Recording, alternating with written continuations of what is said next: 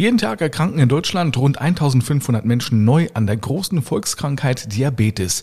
Derzeit leiden mehr als acht Komma fünf Millionen Deutsche an Diabetes.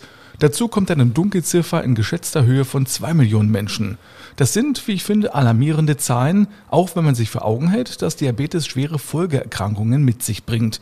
Mein Thema heute bei Kernig und Gesund ist Diabetes. Kernig und Gesund, der Gesundheitspodcast, präsentiert von apodiscounter punkt de.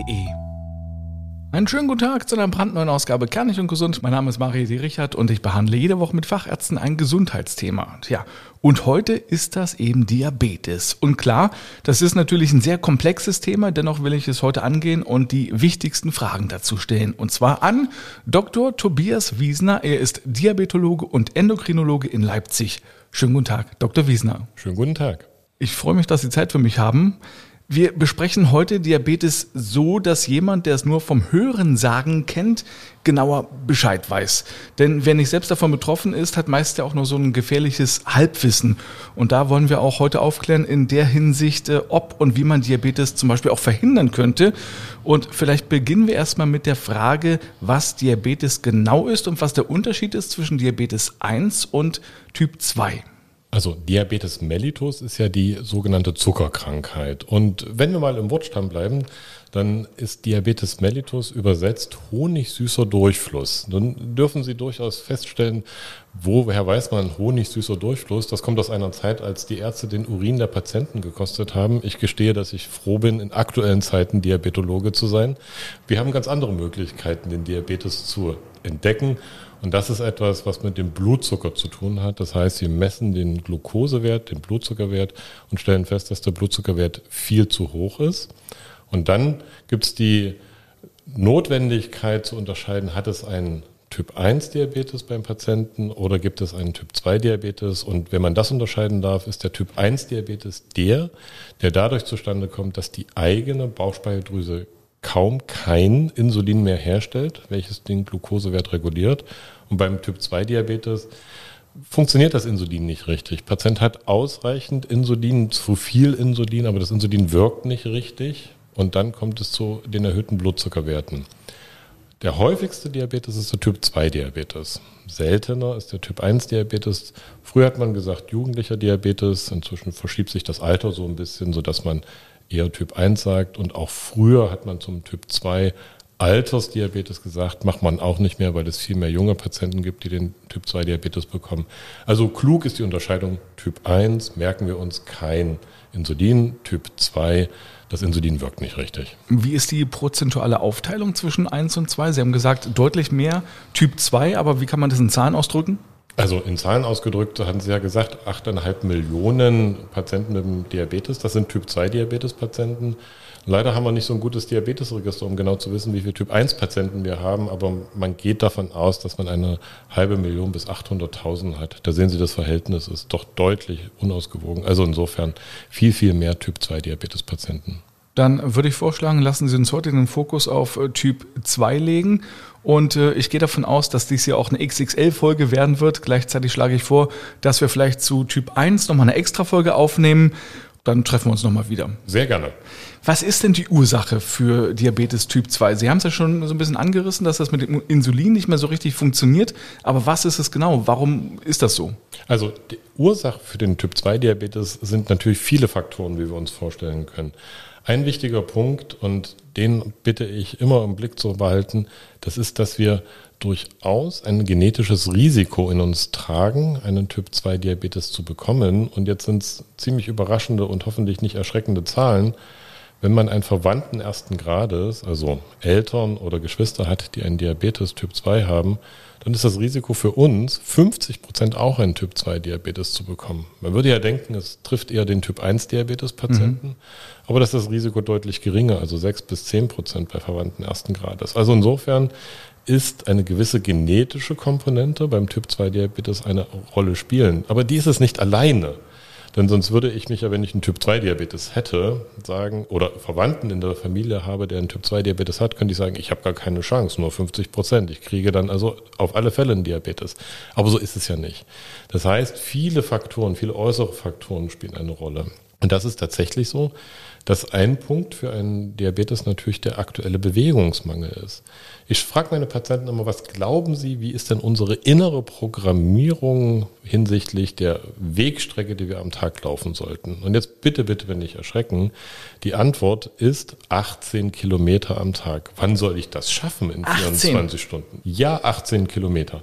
Wenn wir uns überlegen, was wir eigentlich so im Alltag brauchen, um einen adäquaten Blutzuckerwert zu erreichen, dann gehört Bewegung natürlich dazu. Also ist Bewegungsmangel eine Ursache. Ich würde das nachher nochmal kurz ausführen wollen. Das Zweite, was auch dazu führt, ist natürlich das immer und nahezu unbegrenzt zur Verfügung stehende Essen, was uns möglichst im Alltag nicht verfolgen sollte. Nichtsdestotrotz essen wir gern, essen wir viel. Das ist auch klug und evolutionsbiologisch so gedacht, dass wir immer für die schlechten Zeiten etwas zur Seite tun.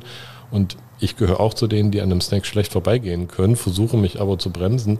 Aber das ist tief in unserer Evolutionsbiologie natürlich auch verankert. Nichtsdestotrotz, wenn wir die Möglichkeit haben, immer wieder zu essen, sowohl die Hauptmahlzeiten als auch die Snacks zwischendurch, dann bin ich hyperkalorisch unterwegs und das ist etwas, wenn ich viel Zucker angeboten bekomme, natürlich auch etwas, was die Bauchspeicheldrüse nicht so mag. Aber das Steak ist ja nicht das Problem, das Sie angesprochen haben, oder? Es ist ja wirklich erstmal so, das sind ja die Süßigkeiten. Es sind nicht ausschließlich die Süßigkeiten. Wenn, wenn wir das vielleicht mal so ein bisschen ins Verhältnis setzen, es gibt da sehr schöne Studien, die, die man dazu lesen kann, der urzeitliche Mensch, der also unsere Evolutionsbiologie, unsere Genetik programmiert hat, also die wir immer noch in uns tragen. Es hat sich ja tatsächlich in den letzten Generationen nicht viel bei uns geändert, muss man sagen, gehört eigentlich in unsere Ernährung ein großer, ein hoher Ballaststoffanteil und ein sehr geringer Kohlenhydratanteil, also sprich Zuckeranteil. Und über die Jahre ist es natürlich dazu gekommen, da ist viel Industrialisierung des Essens mit beteiligt gewesen, dass man den Zuckeranteil, der eigentlich sehr, sehr gering sein sollte, also unter fünf Prozent, deutlich angestiegen ist. Und wenn wir unsere Mahlzeiten heutzutage angucken, haben wir tatsächlich dreißig Prozent Zuckeranteil in unserer Nahrung. Das ist manchmal versteckt, manchmal auch ganz offen. Nichtsdestotrotz würden wir, wenn wir dann doch mal bewusst auf Lebensmittel draufschauen würden, erschrecken, wie viel Zucker da zusätzlich beigemischt ist, um einfach das Essen schmackhaft und mit einer leichten Kritik natürlich auch billiger zu machen. Also insofern ist ein hoher Zuckeranteil dabei. Und insofern ist es wichtig, dass man sich das vor Augen führen muss. Und der zweite, evolutionsbiologische Ernährungszusammensetzung, die wir uns auch vor Augen führen müssen, ist, wir haben eigentlich einen hohen Ballaststoffanteil gegessen. Das heißt, der urzeitliche Mensch hat durch das, was er gegessen hat, ungefähr hundert Gramm Ballaststoffe am Tag gegessen. Die Deutsche Gesellschaft für Ernährung empfiehlt heutzutage, dass wir mindestens dreißig Gramm schaffen sollten. Was wir aber schaffen, sind nicht mal zehn Gramm Ballaststoffe, zehn bis Ernsthaft? zwölf Gramm Ballaststoffe. Das ist also viel zu wenig, was wir essen. Und das müssen wir uns einfach bewusst machen. Das heißt, wir haben den Körper mit so viel Kalorien als auch mit so viel Süßigkeiten natürlich, also Zuckern belastet.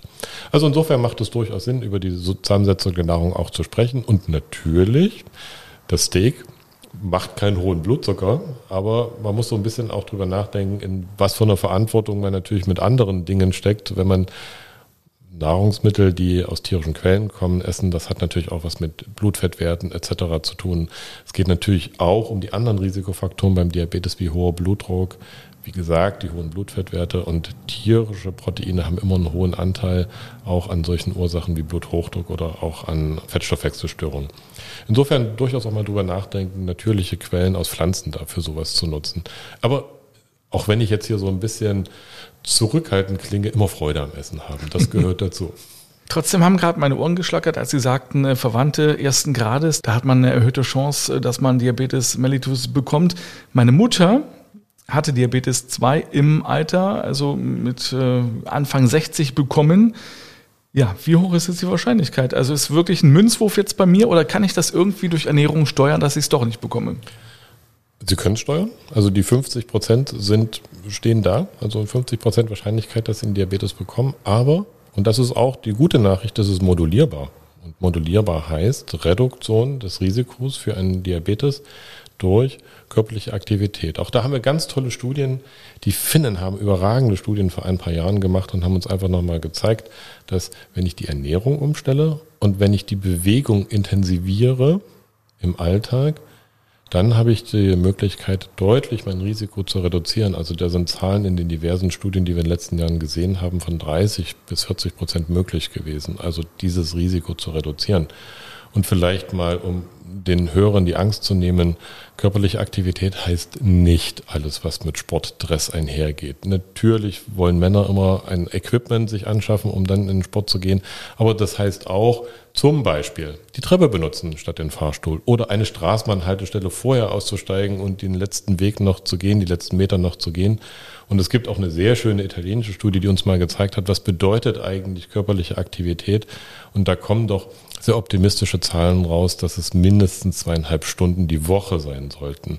Also nicht am Tag, sondern wenn ich in meinen Alltag zweieinhalb Stunden Aktivität in der Woche einbaue, dann habe ich da ein Risiko für den Diabetes deutlich gemindert. Also insofern, das sind doch ganz überzeugende Zahlen und führt uns so ein bisschen vor den achtzehn Kilometer, die ich vorhin gesagt habe, am Tag weg, sondern zeigt uns eigentlich, dass wir mit Bewegung im Alltag viel erreichen können. Es muss nur eingebaut werden. Diese acht bis zehntausend Schritte am Tag, die wären schon okay so als äh, Bewegung? Das wäre perfekt. Also äh, wenn wir ja nun alle getrackt äh, mal gucken, wie viel wir am Tag laufen, sind wir doch manchmal entsetzt, wie wenig das gewesen ist. Also insofern ähm, sind diese acht bis zehntausend Schritte eine kluge Empfehlung, um einfach in den Alltag hineinzukommen. Wie merkt man denn, dass man Diabetes hat? Oder bekommt man das überhaupt nicht mit, weil es kaum Symptome verursacht und ist dann eher so ein Zufallsbefund? Also wir sagen tatsächlich äh, einen Satz, der es den Patienten nicht einfach macht: Diabetes tut nicht weh. Das heißt, ein hoher Blutzucker ist selten in der Anfangsphase mit eindeutigen Symptomen vergesellschaftet. Das heißt, diese Werte des hohen Blutzuckers sind dann doch eher eine Zufallskontrolle. Insofern gibt es ein paar Regeln, die wir aufgestellt haben, um den Diabetes zu entdecken. Das heißt, Patienten, die unter Risiko sind, sollten vom Hausarzt regelmäßig angeschaut werden. Da gibt es ja diese sogenannten Risikochecks, also die Gesundheitschecks, die alle drei Jahre durchgeführt werden. Da ist tatsächlich der Glukosewert ein ganz wichtiger Parameter. Wichtig ist es auch, dass man sich bewusst sein muss und das mit seinem Arzt auch besprechen soll, dass man Verwandten ersten Grades hat, der einen Diabetes hat, damit der Hausarzt auch Bescheid weiß, dass er da expliziter hingucken muss. Insofern ist das eher etwas, was in dieser Laborkontrolle, wenn es denn keine Strukturen der Untersuchung hat, zufällig erscheint. Aber es gibt auch so Symptome, die mit hohem Blutzucker einhergehen, die völlig unspezifisch sind. Und das ist das, was ich sagte, es ist nicht so eindeutig. Darf ich raten? Ich habe irgendwann mal gehört, dass man dann relativ häufig so einen trockenen Mund hat, immer so ein Durstgefühl. Genau, das ist zum Beispiel so ein Symptom. Also der Körper versucht sich ja zu behelfen, den hohen Blutzucker zu reduzieren, indem er über die Niere Glucose ausscheidet. Das heißt, die Glucose wird in der Niere ausgeschieden und Glucose geht nie alleine, sondern man zieht immer Wasser mit. Das heißt, man muss mehr Wasser lassen, hat einen trockenen Mund, muss dann auch mehr trinken. Also die Fachbegriffe Polyorie und Polydipsie sind so immer die Hinweise dafür, dass der Patient hinsichtlich seiner Glukosewerte untersucht werden muss. Und was natürlich für den Körper auch schwierig ist, dass die hohen Glukosewerte natürlich dann auch im Blut sind. Also er hat eine erhöhte Blutglukose. Ich brauche die Glukose aber eigentlich in der Zelle. Und in die Zelle kommt es nicht rein, weil der Glukosewert so hoch ist. Das hat was mit der äh, Ursache des Diabetes zu tun. Das heißt, in der Zelle, wo eigentlich die Glukose in Energie umgewandelt werden muss, ist zu wenig Glukose, im Blut ist viel. Das heißt, so viel Energie steht da auch nicht zur Verfügung. Das heißt, der Patient kann sich müde fühlen, kann sich abgeschlagen fühlen. Das können auch Symptome sein. Das ist völlig unspezifisch. Fühlt sich nicht anders an, als wenn ich unterschlafen bin. Also insofern, wenn das häufig ist und ich häufig nicht gut schlafe, dann ist das die Ursache. Aber wichtig, bei solchen Symptomen durchaus mal drüber nachdenken, könnte es sein, dass ich einen Diabetes habe und dann sollte man den Glukosewert untersuchen. Wie wichtig ist denn aber die zeitnahe Diagnose für den Verlauf? Da seufze ich ein wenig als Diabetologe. Wenn wir über den Typ zwei Diabetes sprechen, dann ist es tatsächlich so, dass wir vor einigen Jahren noch eine Verzögerung hatten zwischen fünf und zehn Jahren wow. zwischen Auftreten des Diabetes bis zum Erkennen des Diabetes. Das ist auch der Grund dafür, warum wir als Diabetologen über viele, viele Jahre viele kluge Argumente gesammelt und gefunden haben, den Blutzuckerwert in die regelmäßige Kontrolle bei dem Gesundheitschecks mit aufzunehmen, beziehungsweise auch die hausärztlichen Kollegen, die das sehr routiniert und engagiert auch inzwischen machen, darauf zu sensibilisieren, diesen Glukosewert zu messen. Und fünf bis zehn Jahre Hat sich reduziert, das kann man sagen. Also diese Anstrengungen zeigen Wirkung. Aber nichtsdestotrotz kann es durchaus schon Jahre dauern, bevor zwischen Auftreten der Erkrankung bis zum Erkennen der, der Erkrankung tatsächlich diese Lücke geschlossen wird. Also insofern ist es ganz wichtig, sich klarzumachen, dass hohe Glukosewerte nicht wehtun und deswegen mit einer Laboruntersuchung abgeklärt werden müssen.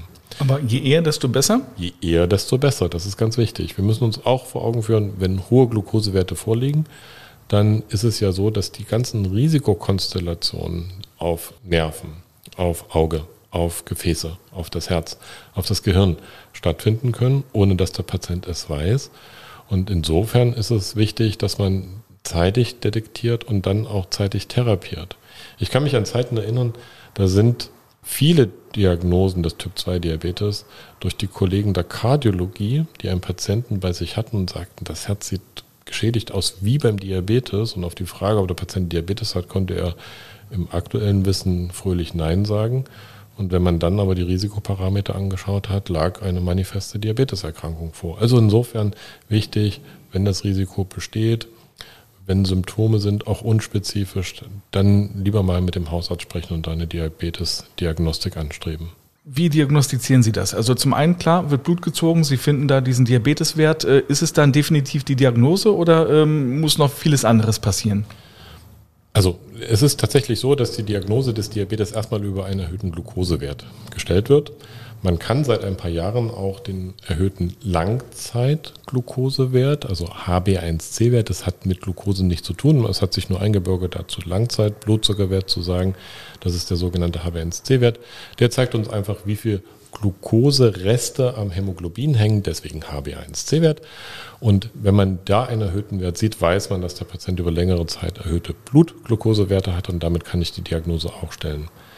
Gerade wenn ich in der Frühphase bin, ist es nicht immer ganz so einfach, einen erhöhten Glukosewert zu finden. Denn wenn der Patient mit dem besten Wissen und Gewissen, ich muss zum Arzt, sich ein wenig zurückhält, nicht so viel Kohlenhydrate isst, weil die Werte sollen ja gut sein, dann kann es durchaus sein, dass der Wert im Normbereich ist oder in einem Grenzbereich. Es gibt tatsächlich für diesen Glukosewert auch einen Grenzbereich. Und wenn man diesen Grenzwert einhält oder wenn man diesen Grenzwert erreicht, dann ist es tatsächlich so, da muss man einen dynamischen Test machen. Und dieser dynamische Test ist der sogenannte Zuckerbelastungstest, orale Glukosetoleranztest. Da bekommt der Patient fünfundsiebzig Gramm Glukose in Wasser gelöst. Das ist eine eklig süße Lösung. Also insofern sind die Patienten da nicht immer sehr begeistert davon. Und dann wird nach einer und zwei Stunden der Glukosewert gemessen. Und da gibt es ganz feste Kriterien, die man unterschreiten sollte, damit man keinen Diabetes hat, beziehungsweise feste Kriterien, die man überschreiten sollte. Also insofern ist das der sensitivste Parameter, um zu schauen, ob der Patient einen Diabetes hat, dieser Zuckerbelastungstest.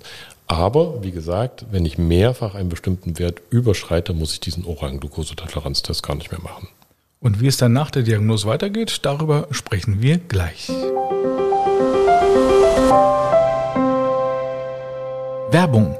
Wenn Sie für die Hausapotheke etwas brauchen oder die Reiseapotheke ausstatten wollen, finden Sie viele tolle Angebote bei apodiscounter punkt de mit Rabatten bis zu sechzig Prozent. Obendrauf gibt es auch noch einen Wechselwirkungscheck. Da können Sie gleich online überprüfen, ob sich die gewählten Arzneimittel miteinander vertragen. Und an der Kasse geben Sie den Rabattcode kernig fünf ein und sparen ab einem Einkaufswert von dreißig Euro fünf Euro. Am besten gleich mal reinklicken auf apodiscounter punkt de. Zurück zu Doktor Tobias Wiesner. Wir sprechen jetzt hier über Diabetes Typ zwei.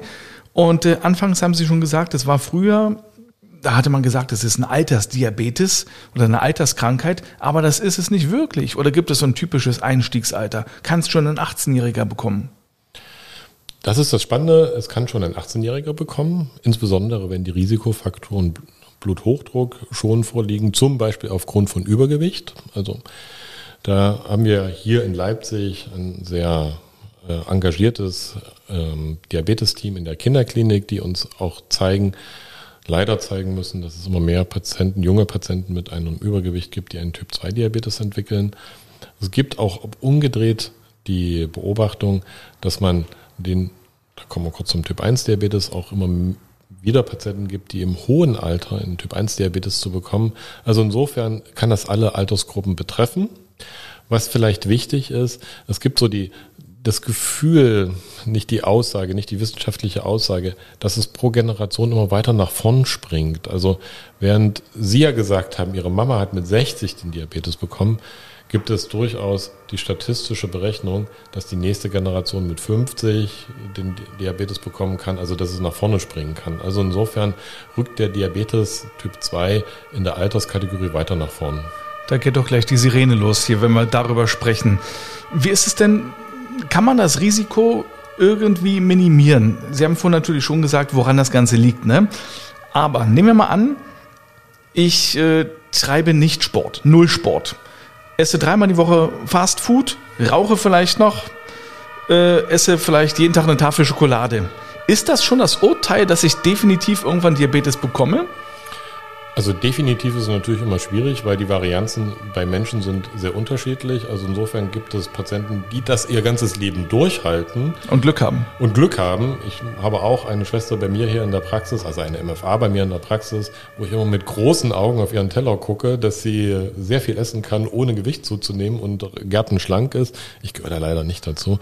Aber insofern ist es so, das, was Sie gerade skizziert haben, Fast Food, keine Bewegung, das ist schon ein ganz schönes Risiko, einen Diabetes zu bekommen. Also ich prognostiziere mal die Chance, dass wir uns, also dieser Patient und ich, am Schreibtisch, an meinem Schreibtisch sehen, ist doch relativ hoch. Also insofern würde ich doch durchaus dieses Konzept der Lebensstiländerung empfehlen. Das ist vielleicht auch ein therapeutisches Konzept, was wir immer noch nicht verloren haben, sondern was extrem wichtig ist und was immer mehr an Bedeutung gewinnt. Über die Therapie des Diabetes werden wir sicherlich noch reden, aber Lebensstiländerung, alles das, was Sie benannt haben, zu optimieren, ohne die Freude zu verlieren natürlich, ist was ganz Wichtiges. Wenn ich jetzt zum Arzt gehe und der Arzt sagt mir, vielleicht sind Sie es ja sogar, Sie haben Diabetes, was sind die Konsequenzen daraus? Also das Erste und das Wichtigste ist, dass man dem Patienten nicht sagt, dass das Leben jetzt vorbei ist, sondern mit ihm alle Optionen, die wir in der Therapie des Diabetes haben, aufzeigen. Das ist manchmal am Anfang ganz, ganz, ganz viel, aber ich sage jetzt an der Stelle mal den Satz, wir haben ganz viele Optionen, den Therapie zu, die Therapie des Typ zwei Diabetes zu gestalten, ohne dass die Lebensqualität erheblich reduziert wird. Da gibt es in den letzten Jahren unwahrscheinlich tolle Entwicklungen, da gibt es unwahrscheinlich viele Möglichkeiten. Natürlich sind liebgewordene Dinge auf den Prüfstand zu stellen. Die Tafel Schokolade am Abend, das Fastfood dreimal in der Woche. Nichtsdestotrotz haben wir die Möglichkeit, insbesondere mit so einfachen kleinen Dingen, vielen kleinen Bausteinen, körperliche Aktivität, Essen umstellen, aber auch die Möglichkeit, mit bestimmten Medikamenten zum Beispiel eine Verbesserung herbeizuführen und weiterhin eine Lebensqualität zu haben. Über Medikamente sprechen wir auch gleich. Aber jetzt komme ich zu Ihnen, bekomme diese Diagnose, kriege den Schock meines Lebens äh, und habe dann aber sozusagen die Erleuchtung, weil ich von Ihnen das eine Standpauke bekommen habe, ändere sofort abrupt meinen Lebensstil, nachhaltig aber auch äh, regelmäßig Sport, drastischer Zuckerverzicht. äh, Kann ich das dann in einem halben Jahr wieder loswerden? Ich fange erstmal mit einem Satz an. Eine Standpauke kriegen Sie von mir nicht, sondern Hinweise, Ratschläge, gemeinsam miteinander uns zu überlegen, was man im Alltag ändern könnte. Eine Standpauke ist immer etwas, was so ein bisschen dieses patriarchale System unterlegt, aber das machen wir ja nicht, sondern wir sind ja Partner gemeinschaftlich. Also insofern ist aber die Aussicht, ich stelle mein Leben komplett um, so wie Sie es gerade bezeichnet haben, was auch immer komplett ist. Aber ich bewege mich, ich mache, ja, es funktioniert. Vielleicht eine Sache, die sogenannte Bauchspeicheldrüse, die das Problem hat bei der Diabetes mellitus Erkrankung, ist bei Diagnosestellung schon zur Hälfte eingeschränkt. Also im Mittel ist die Hälfte der Funktion der Bauchspeicheldrüse, sprich der Insulinproduktion, verloren gegangen. Das ist ein Problem. Und mit dem muss man sich einfach klar sein, dass bei Diagnosestellungen das nicht wiederkommen wird. Die kann sich nicht erholen, das ist äh, unwiederbringbar. Eigentlich nicht. Es mhm. gibt so ein paar neue Medikamente, die kriegen das bis zu einem gewissen Grad hin, aber fünfzig Prozent der Bauchspeicheldrüse ist weg. Aber jetzt die Hoffnung. Wenn man eine Bauchspeicheldrüse sich anschaut, dann hat die im Alltag die Chance, ihre Leistung in der aktuellen Situation bis achthundert bis tausend Prozent zu steigern. Das heißt, wenn die Hälfte der Bauchspeicheldrüsenfunktion weg ist, habe ich trotzdem noch eine aktive Bauchspeicheldrüse, die ich, wenn ich sie entlaste, wieder zu einem Zustand führen kann, der mir zu normalen Glukosewerten verhilft und ich dann eigentlich den Diabetes nicht mehr habe. Und aus dem Alltag. Ich habe genügend Patienten, die das geschafft haben, die darüber nachgedacht haben, was können sie im Alltag ändern. Änderung im Lebensstil ist immer ein verhaltenstherapeutischer Ansatz. Das ist nicht ganz so einfach. Wir erinnern uns alle daran, wie lange unsere guten Vorsätze vom einunddreißigsten zwölften anhalten. Bei mir maximal bis zum ersten ersten Aber wenn unsere Patienten da länger durchhalten, dann ist es tatsächlich so, ich kann die Diagnose Diabetes mellitus nur noch in der Historie haben. Also die Bauchspeicheldrüse mit klugen Interventionen zu schützen, das funktioniert. Wie hoch ist aus Ihrer Erfahrung her die Rückfallquote von Menschen, die sagen, okay, ich habe jetzt die Diagnose bekommen, muss dringend mein Leben ändern, denn es hat ja wirklich schwerwiegende Konsequenzen, darüber sprechen wir gleich noch. Ändere mein Leben, und wie hoch ist die Rückfallquote, dass Menschen dann doch wieder ja, in den alten Lebensstil zurückrutschen und dann geht's wieder los? Leider hoch. Ja. Das ist ja so, dass Änderungen im Lebensalltag ist ja, wie gesagt, dieser verhaltenstherapeutische Ansatz. Und sich von liebgewordenen Dingen im Alltag zu trennen, ist nicht einfach. Das merken wir bei vielen Sachen. Ich müsste mal dies machen, ich müsste mal jenes machen oder ich mache ab jetzt immer nur das.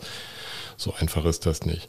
Insofern geht es aber auch darum, dass wir als, als Diabetes-Team, und da nehme ich ganz explizit das Begriff Team in den Mund, es geht nicht darum, nur den Arzt zu sprechen, sondern wir haben als Schwerpunktpraxen Diabetologie, auch die Diabetesberaterin, die Diabetesassistentin, die das mit unterstützen, den Patienten zu motivieren. Weil Verhaltenstherapie ist immer auch eine Motivation des Patienten. Dafür bieten wir tatsächlich Diabetes-Schulungen an, die im System der Behandlung von Diabetes mellitus auch eine ganz, ganz wichtige Rolle spielen. Das heißt, wir können den Patienten mit bestimmten Dingen auf Umstände seiner, seines Lebensalltags hinweisen, ihm Hilfestellung geben, damit er mit der Diabeteserkrankung besser zurechtkommt. Und das sollten wir schon regelmäßig in den Alltag einbauen, auch in die Therapie des Diabetes, also diese Schulungen auch anzubieten. Sie ahnen es, Schulungen kosten Geld. Krankenkassen wollen nicht immer Geld ausgeben. Es gibt Bundesländer, da gehören wir hier in Sachsen leider dazu, wo es nicht ganz so einfach ist, rezidivieren oder wiederholte Schulungen für einen Patienten zu bekommen. Nichtsdestotrotz sind wir auf einem ganz guten Weg, und die Krankenkassen verstehen auch, dass das notwendig ist, den Patienten da im Alltag zu unterstützen und auch in der Lebensqualität zu erhalten. Eine Leben, hohe Lebensqualität ist auch ein junger, aktiver, beziehungsweise auch ein alter, aktiver Mensch, und das ist ja auch etwas, was anderen Krankheiten vorbeugt. Wie behandeln Sie denn Diabetes? Da gibt es ja mit Sicherheit Tabletten, und dann gibt es diese berühmten Insulinspritzen, und es gibt Insulinpumpen. Vielleicht können Sie das so ein bisschen äh, ja, strukturiert erzählen. Also die wichtige Struktur der Therapie ist, wir fangen natürlich nicht gleich mit Insulin an, auch wenn uns das Diabetologen manchmal nachgesagt wird. Ich hoffe, Sie hören meinen Augenzwinkern. Das Wichtigste ist, dem Patienten einfach zu zeigen, wo gibt es Möglichkeiten im Lebensalltag. Das heißt, das berühmte Wort Lebensstil, ich hatte es mehrfach schon gesagt, das geht auch um die Ernährungsumstellung. Und dann gibt es ein Medikament, was in dieser ersten Phase der Diabetesdiagnose immer eine Rolle spielt. Das ist das berühmte Metformin. Medikament, was der eine gut, was der andere schlechter verträgt, das muss man immer mit dem Patienten besprechen.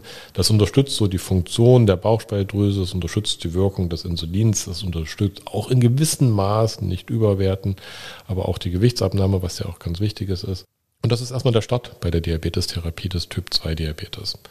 Und dann schaut man sich diese Zielparameter an, also sowohl die Blutzuckerwerte als auch den Langzeitblutzuckerwert, sprich den H b A eins c-Wert. Und wenn wir diesen, wenn wir diese Parameter uns angucken, dann erwarte ich in der Frühphase eigentlich, oder ich versuche, eine Absenkung dieser Werte zu erzielen. Und wenn das nicht funktioniert, kann ich auch weitere Medikamente hinzunehmen. Und da bin ich ganz froh und ganz stolz und freue mich auch, dass tatsächlich da unwahrscheinlich passiert ist in den letzten Jahren. Wenn wir dieses Interview in dieser tollen Umgebung vor zehn Jahren geführt hätten, hätte ich sagen müssen, da haben wir eins, zwei, maximal drei Medikamente. Inzwischen sind das viel, viel, viel mehr. Mhm. Auch Medikamente, die tatsächlich bei guter Verträglichkeit gegeben werden können. Tatsächlich auch Medikamente, die man zwar spritzen muss, aber nur einmal in der Woche. Da wird also einiges in den nächsten Jahren auch noch passieren.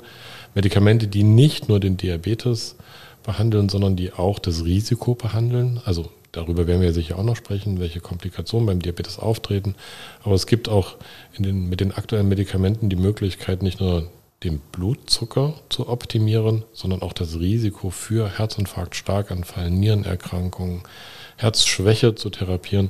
Das ist tatsächlich in diesem Fahrwasser der Diabetesbehandlung den Medikamenten auch eine Eigenschaft, die, die sie mitbringen. Also das ist was ganz Tolles, und da ist wirklich ganz viel passiert. Und ohne, dass ich jetzt als Diabetologe das von mir natürlich geliebte Insulin jetzt so weit in den Hintergrund dränge, aber beim Typ zwei Diabetes habe ich viele Möglichkeiten, in der Anfangsphase mit Medikamenten, sprich ohne Insulin, zurechtzukommen.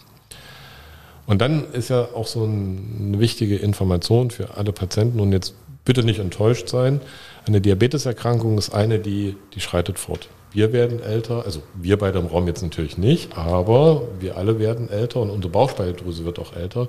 Und eine älter werdende Bauchspeicheldrüse hat natürlich auch den Umstand, dass sie die Insulinproduktion verliert. Das heißt, je älter man wird, umso weniger Insulin wird dann auch produziert. Das heißt, ich darf einem Patienten mit dem Typ zwei Diabetes nie versprechen, dass er sein ganzes Leben ohne Insulin zurechtkommen wird. Also ein Älterwerden als auch ein Fortschreiten der Diabeteserkrankung kann irgendwann dazu führen, dass nicht genügend Insulin produziert wird. Und die Medikamente, über die ich spreche, haben alle die Notwendigkeit, dass Insulin vom Körper noch mitproduziert wird. Das heißt, wenn ich kein eigenes Insulin mehr produziere, dann muss ich tatsächlich die Entscheidung mit dem Patienten zusammentreffen, eine Insulintherapie zu machen. Wie gesagt, keine Sorge, man kann das lange rauszögern mit den Medikamenten, gewünscht, aber irgendwann kann es notwendig sein, dass man Insulin auch spritzen muss. Und das heißt dann für das Leben lang dann? Wenn man einmal angefangen hat, dann für immer? Also da stecken ja zwei Fragen drin. Ich versuche mal so ein bisschen aus diabetologischer Sicht äh, unsere Zuhörer zu entlasten. Wenn ich nach langer Diabetesdauer an dem Punkt angekommen bin, dass die eigene Bauchspeicheldrüse kein Insulin oder zu wenig Insulin produziert und ich dann Insulin spritze, dann brauche ich sicherlich Insulin für den Rest meines Lebens. Nach langer Diabeteserkrankung, die Bauchspeicheldrüse produziert kein Insulin. Aber die Frage, die auch in, da drin steckt, ist ja einmal Insulin, immer Insulin. Es gibt auch den Umstand, dass ich natürlich, wenn ich lange den Diabetes nicht erkannt habe, weil die Symptome nicht wahrnehmbar waren, dass der Patient dann sehr, sehr hohe Glukosewerte hat. Und das mit Medikamenten zu behandeln, ist schwierig. Wie gesagt, dieser berühmte H b A eins c-Wert hat so eine Grenze, wo wir als Diabetologen sagen, das ohne Insulin hinzubekommen, ist schwierig. Das heißt, wir entscheiden uns manchmal tatsächlich in der Frühphase der Diabeteserkrankung für eine Insulintherapie, um den Glukosewert zu senken. Ein abgesenkter Glukosewert entlastet dann auch wieder die Bauchspeicheldrüse und dann kann ich es tatsächlich wieder absetzen. Also in der initialen Phase mit Insulin die Bauchspeicheldrüse bei der Erholung zu unterstützen, das funktioniert, das funktioniert gut. Aber man kann dann tatsächlich bei erhöhter Bauchspeicheldrüse durchaus die Option bitten, bieten, das Insulin wieder abzusetzen. Und das machen wir tatsächlich regelhaft. Also wenn wir Patienten haben, die sehr entgleist, so wie es ja heißt, bei uns in die Praxis reinkommen, arbeiten wir mit ihnen die ersten ein, zwei, drei Monate mit Insulin und dann versuchen wir es abzusetzen. Und das funktioniert ganz gut. Also insofern heißt einmal Insulin, immer Insulin nicht mehr, ist nicht mehr der Standard. Also insofern immer wichtig und eigentlich gar nicht erst so weit kommen lassen. Also insofern ist das was Wichtiges, was wir am Anfang besprochen haben, den richtigen Wert zu detektieren. Was hat das noch für Konsequenzen? Muss man denn komplett auf Süßes verzichten, wenn man Diabetes hat, oder darf man zum Geburtstag mal ein Stück Kuchen essen? Der Satz, den ich am Anfang gesagt habe, bei aller chronischen Erkrankung, man muss eine Lebensqualität im Alltag herstellen. Und das berühmte Schwarzwälder Kirschtortenstück, das esse ich ja nicht jeden Tag. Sollte ich nicht jeden Tag essen. Aber natürlich gehört das dazu. Das ist Lebensqualität. Und wenn ich die Lebensqualität bei einem Geburtstag habe, dann esse ich das natürlich auch. Das ist manchmal nicht einfach zu verzichten. Manchmal sollte man verzichten. Aber das besprechen wir mit unseren Patienten. Und wenn manche Patienten kommen zu mir und mir ihre Glukosewerte zeigen und sagen, ah, oh, da war ich im Urlaub und das ist alles ganz schrecklich und ich entschuldige mich dafür, dann sage ich, also wahrscheinlich haben sie nicht zweiundfünfzig Wochen Urlaub im Jahr. Wenn das so wäre, dann müssten wir darüber reden, aber im Urlaub gehört das dazu und sie haben im Urlaub alles richtig gemacht und passen sie auf sich auf. Also insofern, Entsagung im Alltag ist etwas, was eine Option bietet, aber dann kommt keine Lebensqualität. Also insofern besprechen wir es mit dem Patienten, dass etwas, was man sich gönnen kann, auch im Alltag dazugehört, weil ich muss ja fröhlich und muss glücklich sein. Eine Diabeteserkrankung soll nicht mich dominieren, sondern soll ich soll meinen Diabetes handhaben. Und dafür geben wir das Handwerkszeug mit unserer Schulung, mit unseren Empfehlungen, mit unseren Medikamenten den Patienten in die Hand. Wie ist es mit Obst? Da ist ja auch eine Menge Fruchtzucker drin. Obst isst man ja in der Regel doch eigentlich jeden Tag. Da gibt es zwar einschlägige Sorten, Bananen, Weintrauben, Birnen, Pflaumen, wo sehr viel Fruchtzucker drin ist. Muss ich darauf verzichten? Oder anders gefragt, bedeutet die Diagnose Diabetes, dass man äh, eigentlich null Zucker essen sollte und vielleicht eher auf Zuckerersatzprodukte ausweichen sollte, vielleicht Erythrit oder so, was ja auch nicht auf den Insulinspiegel geht? Also das ist ein großes Thema, was wir hier gerade aufmachen. Die erste Aussage, über die ich mich sehr gefreut habe: Wir essen Obst jeden Tag. Also ich weiß nicht, bei Frauen stimmt das vielleicht, bei Männern erlebe ich das so, selbst bei mir. Obst ist tatsächlich nicht jeden Tag dabei. Nichtsdestotrotz, also natürlich sollte man Obst essen. Obst ist etwas Gesundes und es macht keinen Sinn, auf Nahrungsergänzungsmittel auszuweichen, nur weil man das Obst jetzt zum Beispiel nicht essen will. Obst ist wichtig, Obst ist im Alltag ein wichtiger Bestandteil unserer Ernährung. Man sollte so ein bisschen gucken, dass es ballaststoffreiches Obst ist. Man sollte so ein bisschen schauen, dass es nicht so einen zu hohen Fruchtzuckeranteil hat. Also was natürlich gerne passiert, ist die Weintrauben am Abend, die man dann noch vor dem Fernseher snackt, weil sie ja gesund sind. Das ist reiner Fruchtzucker, das ist reiner Traubenzucker, den man dann isst. Also insofern, Obst gehört dazu. Meine Empfehlung ist immer, essen Sie das Obst zur Hauptmahlzeit dazu. Eine Hauptmahlzeit ist immer eine Mischmahlzeit, da sind Fette, Eiweiße, Kohlenhydrate und Ballaststoffe enthalten. Und da, wenn das Obst dazu gegessen wird, ist das was Kluges, dann geht das so im ganzen Konzept unter und das Insulin hat weniger Schwierigkeiten, diese hohen Glukosewerte, die durch den Obstgenuss kommen. Wichtig ist es auch, sich zu überlegen, was ist denn kluges Obst? Und da gibt es seit einigen Jahren die schöne Beobachtung, dass rote Früchte etwas Kluges sind, was man essen sollte. Also ich habe mich vor einiger Zeit mal sehr gefreut, in einem französischen Supermarkt gestanden. Da wurde das Obst unterteilt in Obst und gesundes Obst. Und beim gesunden Obst standen die roten Beeren. Da waren tatsächlich alle roten Beeren aufgetragen. Und das funktioniert tatsächlich. Also da ist der Ballaststoffanteil hoch, da ist der Betaglucan-Anteil ganz hoch. Also insofern macht das durchaus Sinn. Und man muss beim Obst so ein bisschen schauen. Die klassischen Südfrüchte, die haben einen hohen Fruchtanteil, also einen Zuckeranteil, mhm. einen hohen Traubenzuckeranteil.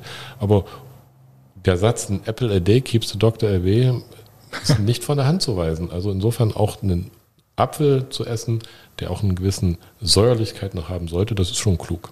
Aber grundsätzlich sage ich jetzt mal so, eine Handvoll Beeren am Tag ist überhaupt kein Problem. Wie Sie schon sagen, wenig Fruchtzucker drin, Heidelbeeren, Himbeeren, genau. äh, Pipapo, auch wichtige Antioxidantien enthalten. Richtig. Das ist alles kein Problem. Das freut mich. Also ich hätte jetzt gedacht, dass man wirklich absolut enthaltsam leben muss.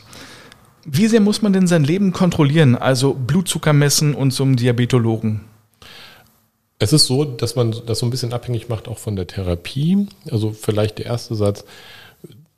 Es hat sich dann etabliert, dass man sich quartalsweise, also alle drei Monate, beim Hausarzt und oder beim Diabetologen vorstellt. Das ist so ein Behandlungskonzept, was wir in Deutschland etabliert haben, was sich auch sehr bewährt. Die Eigenkontrolle des Blutzuckers ist etwas, was tatsächlich in der Therapie des Diabetes mit Insulin eine wichtige Rolle spielt.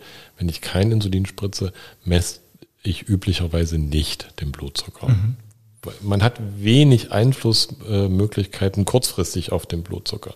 Es gibt die Möglichkeit, in bestimmten kritischen Situationen, das ist das Gefühl einer Unterzuckerung, tatsächlich den Blutzucker zu messen. Aber die klassische Blutzuckermessung wird eigentlich bei Patienten gemacht, die eine Insulintherapie machen. Sie haben es gerade gesagt, Unterzuckerung, dann gibt es ja auch die Überzuckerung. Was genau ist das? Also ja, logisch. Unterzuckerung zu wenig Zucker, Überzuckerung zu viel und das wird normalerweise dann sozusagen mit Insulin gesteuert. Habe ich das so richtig zusammengefasst oder liege ich da falsch? Das ist komplett richtig. Also die Blutzuckerverläufe werden vom Körper mit Insulin reguliert. Es, wir haben den, das Insulin, welches den Blutzucker senkt und in der Therapie mit dem Patienten und auch wenn ich mit Studentenausbildung mache, frage ich die Studenten, welches Hormon haben wir denn, um den Blutzucker zu senken? Dann kommt immer das Wort Insulin, das ist richtig. Und dann frage ich, und welche weiteren? Und dann wird langes, intensives Überlegen eine Rolle spielen und dann Achselzucken. Und dann sage ich, das ist in der Tat richtig. Wir haben nur das Insulin, was den Blutzucker senkt. Ansonsten ist in uns natürlich die intrinsische Bewegung, also körperliche Aktivität, was den Blutzucker senkt. Das hat über tausende von Jahren auch gereicht. Und wir haben aber ganz viele Mechanismen, Hormone, die uns helfen, den Blutzucker ansteigen zu lassen. Also die, wir sind gut geschützt aus unserer Evolution heraus vor der Unterzuckerung.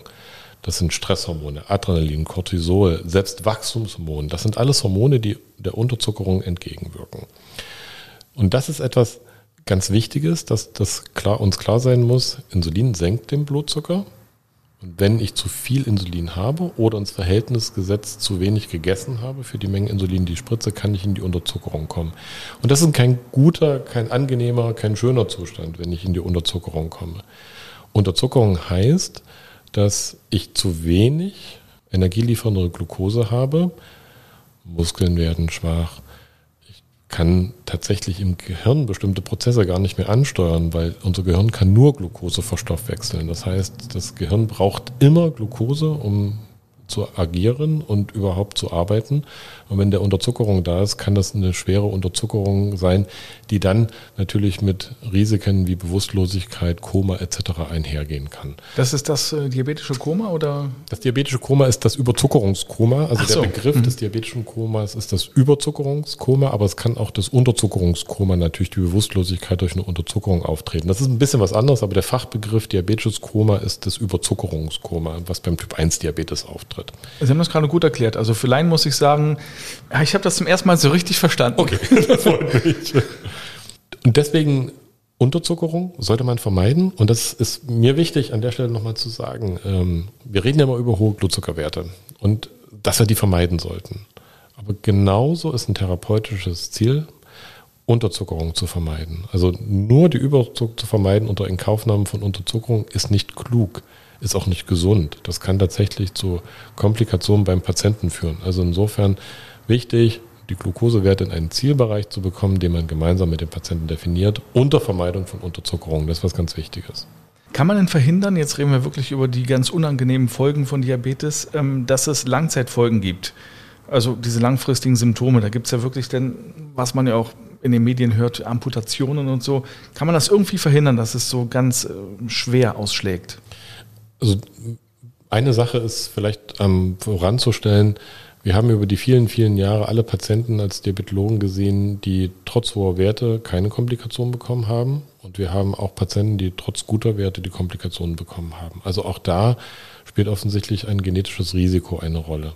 Aber tatsächlich ist es so, dass Patienten, die schlecht eingestellt sind, hohe Glukosewerte haben, sehr viel häufiger die Komplikationen bekommen als die Patienten, die gut und adäquat eingestellt sind. Also muss das Ziel immer sein, einen adäquaten H b A eins c, wie gesagt, ich lege mich ja auf keinen Wert hier fest, sondern ich sage, das ist immer individuell, muss man mit dem Arzt, Patient besprechen, sollte man versuchen zu erreichen. Wichtig ist es da, dass am Anfang der Diabeteserkrankung, deswegen ist uns die Diagnosestellung, der Zeitpunkt der Diagnosestellung so wichtig. Am Anfang wird die Saat gelegt. Wenn ich am Anfang einer Diabeteserkrankung nach Neuauftreten der Diabeteserkrankung gut und adäquat und richtig behandle, dann vermeide ich die Komplikationen in zehn, in fünfzehn, in zwanzig Jahren. Wenn ein Patient sehr lange seinen Diabetes hat und ich erst spät anfange, aus vielerlei Gründen, die Diabeteserkrankung zu behandeln, dann habe ich tatsächlich kaum noch Chancen, Komplikationen zu vermeiden. Also ist es mir ganz wichtig, die Diabeteserkrankung zu diagnostizieren und dann am Anfang auch zu therapieren. Und das ist auch unser therapeutisches Konzept, auch dem Patienten zu erklären, warum wir jetzt am Anfang so viel Gas geben. Also ein lieber Kollege von mir hat den schönen Satz geprägt, hit hard and early. Also am Anfang adäquat und gut behandeln und dann habe ich eine Chance, einen Patienten vor seinen Komplikationen zu verhindern, ist ein schwieriges Wort, aber deutlich herauszuzögern und dass man die Erkrankung sehr, sehr, sehr, sehr, sehr spät am liebsten gar nicht bekommt. Aber das ist wirklich zur Hoffnung anlassgebend. Die Liste ist allerdings lang, muss man sagen, die Konsequenzen aus Diabetes Typ zwei. Worüber sprechen wir da? Was kann alles im schlimmsten Fall passieren? Also die Diabeteserkrankung betrifft ja viele Organe und wenn wir das so ein bisschen runterbrechen, was ist die Ursache, dann ist es einfach, dass diese kleinen Zuckerreste, die bei hohen Glukosewerten natürlich dann im Körper sind, sich an den Gefäßen und an den Nerven absetzen. Und bei den Gefäßen ist es so, dass diese ganz kleinen Gefäße zum Beispiel in der Niere ein Nierenproblem machen können. Die Niere kann ihre Filterfunktion nicht mehr wahrnehmen. Das heißt, eigentlich sollen wichtige Proteine, die ich brauche, für den Alltag zurückgehalten werden und Schadstoffe ausgeschieden werden. Wenn diese Filterfunktion kaputt geht, dann verliere ich leider die Proteine und die Schadstoffe bleiben drin. Es kann genauso, dass die ganz kleinen Gefäße im Auge ihr Problem bekommen. Das heißt, es kann zu Veränderungen des Augenhintergrunds kommen, also die Netzhaut. Es kann Einblutungen in der Netzhaut geben. Das heißt, die Sehnen ist eingeschränkt. Und je größer das Gefäß und je größer der Nerv dann auch wird, lande ich dann beim Herzen. Das heißt, es kann zu Herzveränderungen kommen. Die Herzkranzgefäße können ein Problem bekommen. Die Gefäße des Beines können ein Problem bekommen. Die Durchblutung ist gestört. Es kann dazu kommen, dass der Patient ein erhöhtes Risiko für Schlaganfall hat, für Herzinfarkt hat. All das sind so Dinge, die wir uns angucken müssen. Und deswegen gehört das auch ins therapeutische Betreuungskonzept bei Patienten mit Diabetes dazu, da regelmäßig zu gucken. Also sich beim Augenarzt vorzustellen, den Augenhintergrund angucken zu lassen. Es gibt die Notwendigkeit, sich die Füße regelmäßig anzugucken. Also da gibt es einfache Untersuchungen, die man in den Arztpraxen machen kann. Es gibt spezielle Untersuchungen, die die Kollegen der Neurologie machen können, um sich die Gefäße anzugucken. Da gibt es so klare Definitionen, in welchem Abstand das gemacht werden sollte, was im Rahmen dieser Betreuung in den, in den Diabetespraxen, in den Hausarztpraxen auch durchgeführt wird. Das war jetzt auch gerade der diabetische Fuß, den Sie ansprachen, ne? Genau. Was ist da los? Also warum müssen da Gliedmaßen amputiert werden? Warum funktioniert das nicht mehr? Also das Problem ist tatsächlich, dass die von einem kleinen Gefäß ausgehend die Durchblutung immer schlechter wird. Und das ist, man sagt, so die letzte Wiese. Was weniger durchblutet wird, da kommen auch weniger Nährstoffe hin. Das heißt, die Versorgung ist schlechter. Es kann auch dazu kommen, und das ist ein Problem beim diabetischen Fuß, dass die Nerven geschädigt sind. Und Nerven sind etwas Wichtiges, um Informationen zu vermitteln. Das ist uns allen bewusst. Wenn ich jetzt aber diesen zum Beispiel Schutzreflex, ich trete in etwas Spitzes, fasse auf etwas Heißes, nicht habe, dann kann die Haut geschädigt werden. Das heißt, die Kontinuität der Haut ist unterbrochen. Das heißt, es treten Wunden auf, es kann zu Infektionen kommen. Damit habe ich also das Problem, dass eine unbemerkte Wunde, weil ich die Neuropathie habe, dazu führt, dass eine Minderdurchblutung mich auch nicht feststellen lässt, dass das gestört ist, dass etwas kaputt ist, dass eine offene Wunde da ist. Dann kommt da eine Infektion rein und dann habe ich dieses diabetische Fußsyndrom. Und dann ist es die Gefahr, dass da amputiert werden muss, weil ich den Fuß dann nicht mehr retten kann. Da ist kein funktionierendes Gefäß, da ist kein funktionierender Nerv mehr da. Wie viele Patienten müssen damit rechnen, dass sie davon betroffen sind? Also es ist tatsächlich eine Zahl, die wir seit vielen, vielen Jahren immer beobachten. Und man, ohne jetzt genaue Prozentzahlen zu sagen, sage ich einfach mal, es ist noch viel zu viel. Nichtsdestotrotz haben die Untersuchungen dazu geführt, dass wir, oder die Betreuung der Patienten dazu geführt, dass die Zahl reduziert werden kann. Aber doch mindestens zehn bis fünfzehn Prozent, wahrscheinlich ist die Dunkelziffer sogar noch ein bisschen höher, haben tatsächlich ein Risiko, an einer solchen Erkrankung im Rahmen des Diabetes irgendwann mal diagnostiziert zu werden.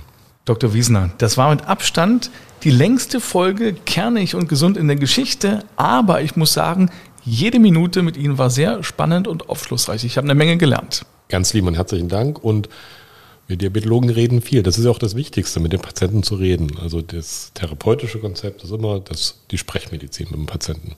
Vielen Dank dafür, Ihnen alles Gute und wir hören uns wieder. Und Ihnen vielen Dank fürs Zuhören. Die nächste Folge Kernig und Gesund gibt es schon am kommenden Mittwoch. Alle Folgen finden Sie auf kernig und gesund punkt de und außerdem auch bei Spotify, Apple Podcasts, Google Podcasts, Amazon Music, Deezer, Podimo, Audio Now und, und, und, und, und. Bis zum nächsten Mittwoch. Tschüss, machen Sie es gut.